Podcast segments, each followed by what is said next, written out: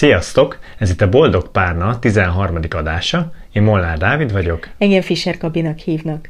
Néhány héttel ezelőtt a Facebook csoportunkban kiírtunk egy szavazást, hogy milyen témákról akartok hallani tőlünk videót, és ebből az egyik kiemelt a visszatérő veszekedések volt.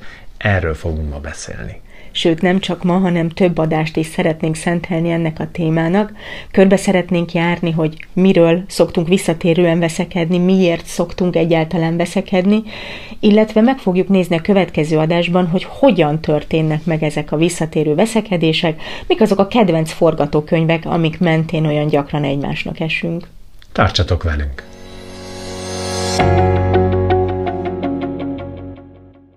Nekünk sem ismeretlen az, hogy újra ugyanazon vagy ugyanazokon a témákon egymásnak esünk.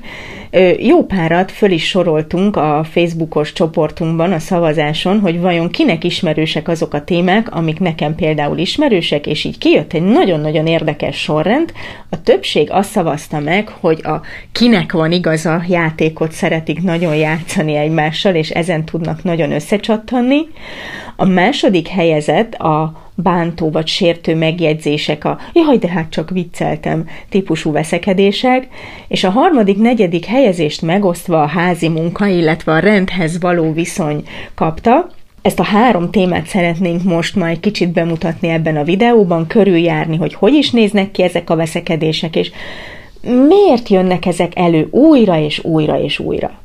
Kezdjük rögtön a nyertessel, a kinek van igaza játékkal. Bemutatnánk, hogy ez hogy is néz ki, és utána egy kicsit beszélgetünk róla. Hogy, hogy csak most értél haza, már 7 óra van? Azt mondtad, hogy 5 és 6 között jössz. Nem, én azt mondtam, hogy 5 és 6 között fogok indulni. Azt mondtad 5 és 6 között jössz, az azt jelenti, hogy olyan fél hat körül itthon vagy. Nem, ez azt jelenti, hogy 5 és 6 között indulok, azt mondtad, akkor jössz. Nem, én azt mondtam, akkor indulok. Azt mondtad, akkor jössz. Nem, akkor indulok. És egyébként is, hogyha 5 és 6 között indulok, az akkor... fél hatot jelent. Nem, az azt jelenti, hogy 6 között... kor, ha kilépek abból a, az irodából, akkor az teljesen rendben van. Akkor miért nem azt mondod, hogy 6 kor? Mert nem tudom előre megmondani, hogy pontosan mikor. De az 5 és 6 között az nem a 6 óra 00 vagy a 602. Mi történt itt? Az történt, hogy mind a ketten egy kicsit másképp emlékeztünk arra, hogy mi zajlott le köztünk. Valami elhangzott, nem fogjuk tudni visszatekerni az időt, de talán nem is az a lényeges, hanem az a lényeges, hogy elhangzott valami, arra emlékeztél te is valahogy, és arra emlékeztem én is valahogy. Sőt, jelentést is tulajdonítottunk neki. Te is tulajdonítottál egy jelentést a kijelentésnek, meg én is. Ezek, hogy különböző módon emlékszünk, sőt különböző jelentéseket tulajdonítunk a dolgoknak, többségében abból is fakadhatnak, amikről az előző videónkban már volt szó, hogy milyen mintákat hozunk, mit szoktunk meg otthon. Például, hogyha azt szoktuk meg otthon, hogy azt mondjuk, hogy 5 és 6 között, akkor az fél hatot jelent. Nekem hát már, akinek. már akinek. Tehát ez például kicsit visszautal az előző témánkhoz, a hozott mintákhoz. Ugyanakkor az is, hogy mit látunk, mit hallunk egy helyzetből, az nagyon-nagyon azon is múlik, hogy éppen milyen nézőpontban vagyunk. Erről mutatunk most egy kis ö, játékot nektek, hogy értsétek jobban, hogy kézzel foghatóbbá tegyük. Szóval én azt látom, hogy ez egy fehér telefon, a közepén egy nagy fekete kijelzővel, és egy gombbal. Én azt látom, hogy ez egy ezüst színű telefon, és van rajta egy alma, amiben tükröződöm. De hogy lenne már alma, amiben tükröződ? Egy nagy fekete cucc van, amiben én tükröződöm. Nem, nem, nem, nem, nem. Ez egy ezüst színű valami, és egy picike alma van rajta.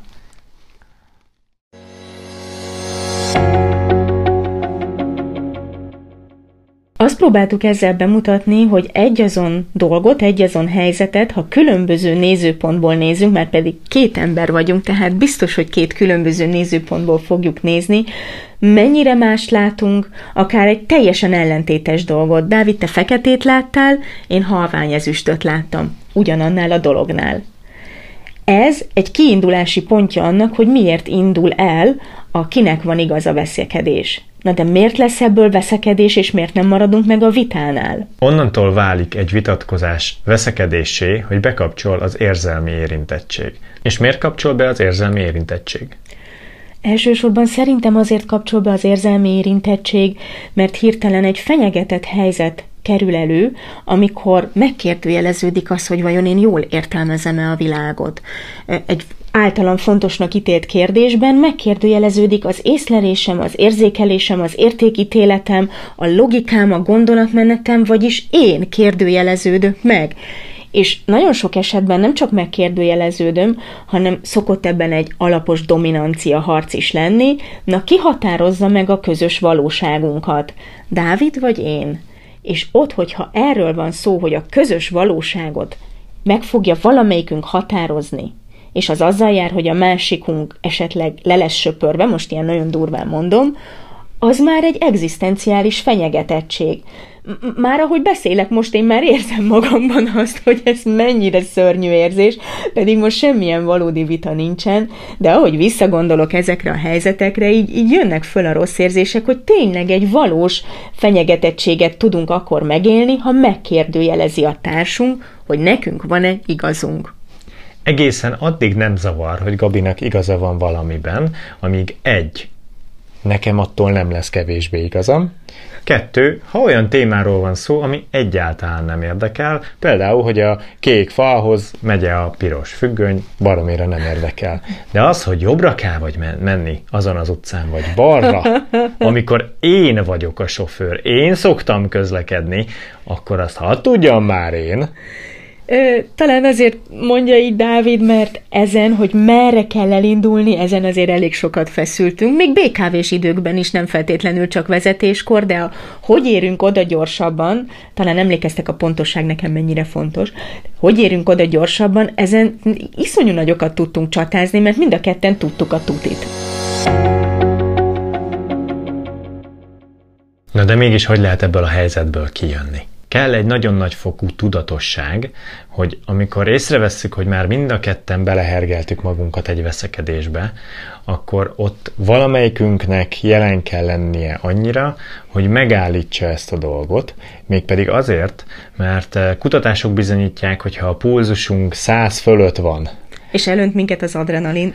Akkor semmilyen módon nem vagyunk az agyi kapacitásainknak a száz százalékában. Sőt, 50, nem tudom. Sőt, a kommunikációs képességeink is nagyon-nagyon alacsonyra mennek, és ahhoz, hogy ezt a veszekedést vitává tudjuk zsugorítani, ahhoz először le kell vinnünk a pulzusunkat. Én azt tudom javasolni, hogy ilyenkor egyszerűen csak állítsátok meg. Legyen egy varázsszó, egy, egy közösen megbeszélt jelszó, amit hogyha valamelyik őjük kimond a, a kapcsolatban, akkor megáll a vita, és akkor mind a ketten elmennek a szoba két sarkába, ott vesznek pár mély lélegzetet, esetleg felírják egy papírra, vagy a telefonjukba, hogy milyen érzelmek vannak most bennük, és miért milyen... fontos ez az adott téma, Igen. hogy ennyire megérintődött benne. És akkor elkezdhetünk erőszakmentesen kommunikálni. Azért nem állíthatom, hogy könnyű lesz ez az első időkben, amikor az egyikünk kimondja a varázsszót, hogy zöld citromhéj, mondjuk, és ott akkor megállni, hiszen amikor tele vagyunk indulattal, és akkor mutatnak egy stop táblát, hát nem könnyű lefékezni, de megéri, mert jót tesz fiziológiásan is, hogyha egy kicsit arra tudunk koncentrálni, hogy az adrenalin kisöprödjön belőlünk, és lecsökkenjen a szívverésünk, a pulzusunk, és utána nem csak mi leszünk jobban, hanem a kapcsolatunk is. Nagyon fontos ilyenkor tudatosítani, hogy az, aki mondta a stoppot, ő kockázatot vállal ezzel és a másik fél az lehetőleg ne dorongolja le, hogy persze most csak azért mondtad a stoppot, hogy aztán majd ne tud, nem, mert úgysem tudnál még érveket felhozni, stb. Nem erről van szó, egyszerűen csak körbe, körbe, körbe megyünk egy téma körül, és semmi értelme, és csak lovaljuk bele magunkat, és valójában nem az a fontos, hogy melyikünknek van igaza, hiszen nem tudunk ugyanazon a nézőponton lenni az idők 90%-ában. Az a fontos, hogy egy közös igazságot tudjunk kimunkálni, amihez valószínűleg nyugalomra van szükség és 70-es pózus számra. Az is fontos, hogy amikor valaki kimondja a stoppot, mind a ketten tisztában legyenek vele, hogy utána ezt a témát még vissza fogják hozni a közös térbe. Ugyanis nagyon-nagyon nem fair visszaélni a stop gombbal úgy, hogyha valaki valamiről nagyon nem akar beszélni, és így belefolytani a másikba a szót. Mondhatni tilos, ezt inkább ne tegye senki. Szóval visszatérve, Az sokkal fontosabb, hogy a kapcsolatunk épüljön, mint az, hogy nekem most egyszer, vagy kétszer, vagy tizenkétszer igazam van. Én ezzel vitatkoznék egyébként, ha megengeded. Mert azt gondolom, hogy ez például egy kicsit olyan lehet, amivel vissza lehet élni, hogyha valaki ö, mindig azt hozza elő, hogy nem az a fontos, hogy neked legyen igazad, hanem a kapcsolat legyen ö, még szebb és még jobb, akkor ezzel szép lassan el lehet ám nyomni valakit, úgyhogy ez csak kölcsönösen igaz ez a dolog. Tehát nem az a fontos, hogy Bélának legyen igaza, vagy Bellának legyen igaza, tehát mind a kettejükre nézve, hanem a kapcsolat. De hogy ez nem mehet át egyik oldali eldőlésbe se. Akkor tennék egy kitételt, próbáljunk meg arra törekedni, hogy mindkettőjük egyenlő arányban, vagy közel egyenlő arányban érezze azt, hogy neki igaza van. Vagy, hogy közös igazságot tudtok kidolgozni egymással.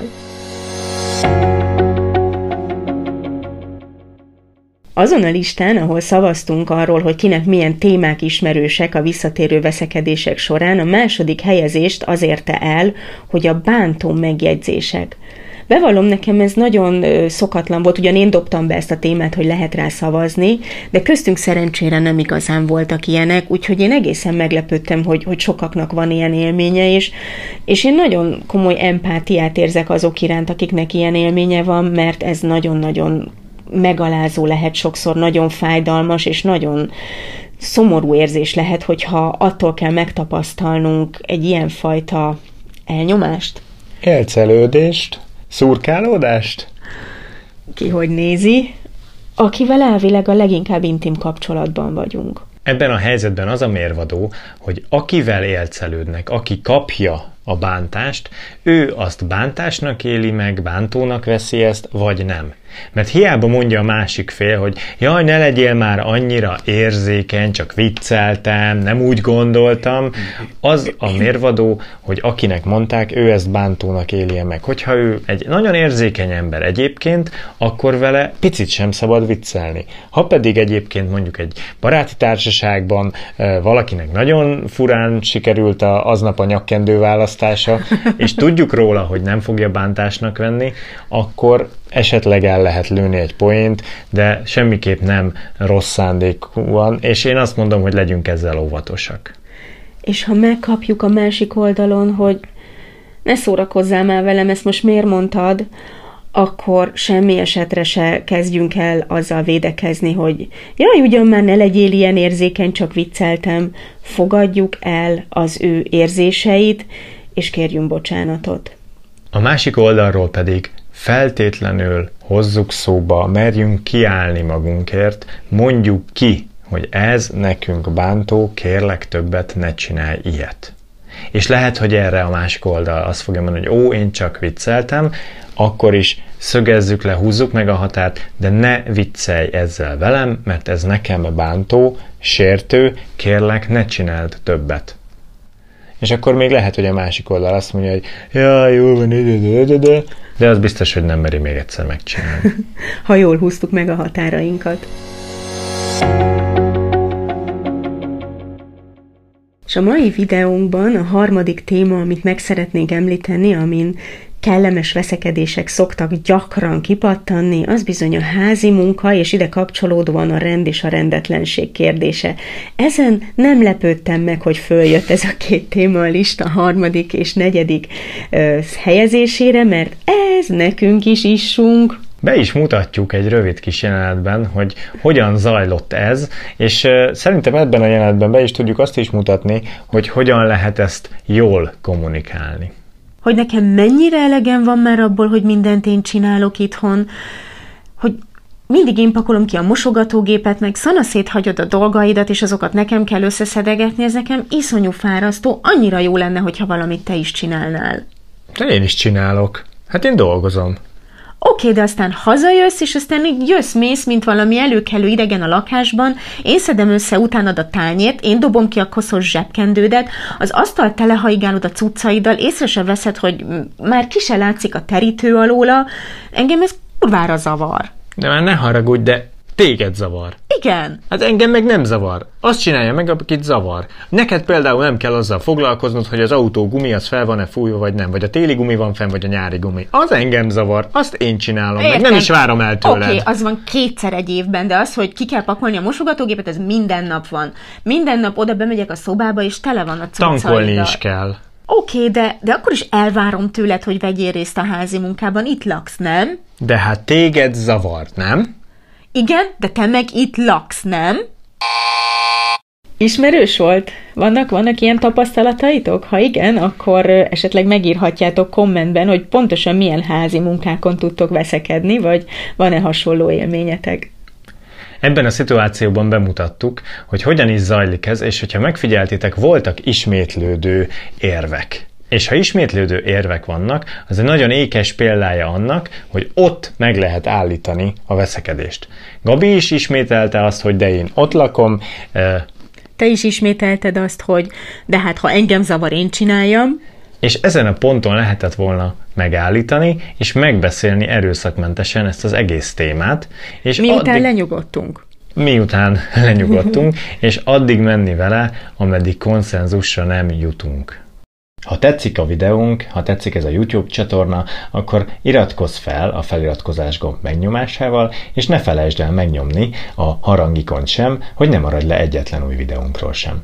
Nagyon köszönjük! Hát akkor most tennénk egy kísérletet arra, hogy hogyan lehetne ezt a szituációt jobban feldolgozni.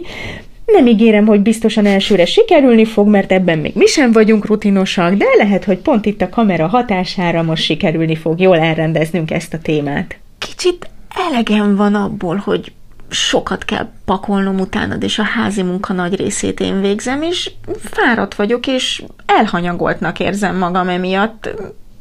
Nem jó ez nekem így. Miért mit szeretnél, hogy hogy legyen? Szeretném, hogyha egyenlőbben osztoznánk a házi munkán. Ez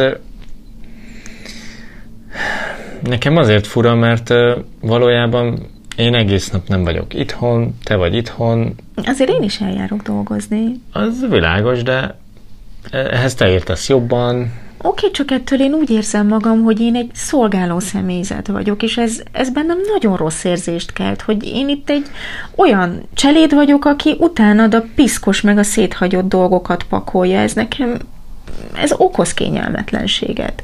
Hát sajnálom, én ezt itt nem láttam eddig, hogy ez így probléma. Az, az igazság, hogy én nem nagyon veszem észre ezeket a tárgyakat. Szóval... Hogy mi?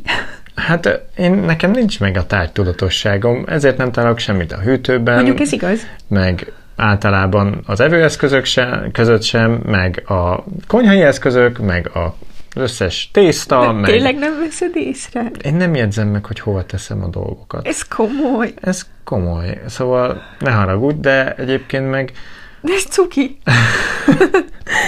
Í- így, így annyira más egyébként rálátni erre a helyzetre, hogy ezt mondtad. Így totál más érzés. Oké, okay, bár ettől nem lesz jobban. Nem, csak nem fog annyira bosszantani, érted? És ja, hogy még bosszantott is. Tehát ez így sokkal kevésbé fog bosszantani, ez nekem tök sokat számít. Oké. Okay. Mm, jó, hát egyébként meg beszéljük meg, hogy akkor hogy legyen a, nem tudom, ki mikor pakolja ki a mosogatógépet. Hát ez most elég imprósra sikeredett, és nem pont azt mutattuk be, amit előre terveztünk, ugyanis azt terveztük, hogy egy kicsit előbb belehergeljük magunkat, és majd a stoppot használjuk, de mivel tudtam, hogy ez a jó megfejtés lesz, én már rögtön az elején erőszakmentesen igyekeztem kommunikálni, így lett ebből egy nagyon szép beszélgetés, ahol végül is te fölvállaltad valamilyen sérülékenységedet. És Igazából ez vezetett ahhoz megoldáshoz, hogy én már ne érezzem magam annyira érintve ebben a veszekedésben, elnyomva, ledominálva. Veletek is elő szokott fordulni, hogy egy ilyen helyzetben, amikor jön a veszekedés és elönti az agyatokat az indulat, akkor, akkor egyszerűen nem tudtok megállt parancsolni? Ha igen, akkor javasoljuk, hogy próbáljátok meg nyakon csípni azt a pontot, amikor, amikor ennek már tényleg semmi értelme, amikor már az érvek csak jönnek maguktól, és... Amik nem is igazán érvek, hanem... Hanem inkább érzelmek, csak Igen. más formában vannak bújtatva, de erről inkább a következő videónkból fogunk beszélni, viszont Azt akarnánk ezzel átadni, hogy próbáljátok meg tényleg eltávolodni a helyzettől, és egy picit lenyugodni, mert csak akkor lehet ezt megoldani. Erre lehet egy nagyon jó eszköz, amit már említett Dávid, az a kulcs szó, amit megbeszéltek egymással, lehet ez páviánbunda, zöld citromlé, mm, bármi, amit gondoltok, egy varázsszó, amire a másik tudja, hogy most itt meg kell állni, akármennyire is a nehezére esik. És utána, miután megnyugodtatok, utána visszatérni a témához. Semmiképpen nem a szőnyeg alá söpörni. A mai videónkban elkezdtük körüljárni a visszatérő veszekedések témakörét, erről ugyanis azt az információt kaptuk tőletek a Facebook csoportunkban, hogy ez nagyon érdekelne benneteket. Ma azt néztük meg, hogy milyen témakörök körül szoktak ezek a visszatérő veszekedések leginkább kicsattanni. Ezek voltak a kinek van igaza, nekem van igazam, neked van igazad, nem nekem van igazam témakör, a bántó megjegyzések, illetve a házi munka még egy olyan visszatérő dolog, amin elég sok pár vagy kapcsolat szokott veszekedni. A következő részben meg fogjuk nézni, hogy hogyan zajlanak ezek a veszekedések. Kicsit belemegyünk az elméletébe, a lelki oldalába, és egy pár modellt is fogunk mutatni, hogy milyen forgatókönyvek szerint zajlanak ezek a veszekedések. És hogyha tetszik ez a kezdeményezésünk, hogy beszélgetünk az emberi kapcsolatokról, sőt videót is csinálunk róla, és még értelmesnek is találjátok, ahogyan beszélünk, akkor sok szeretettel várunk benneteket a Facebook csoportunkba, a linket alul találjátok, ott a videóinkon, anyagainkon kívül még más tartalmakat is találhattok, beszélgetünk egymással, szavaztatunk benneteket, úgyhogy érdemes csatlakozni, várunk oda titeket. Találkozunk jövő héten a szokott időben, este hétkor, csütörtökön. Sziasztok! Sziasztok.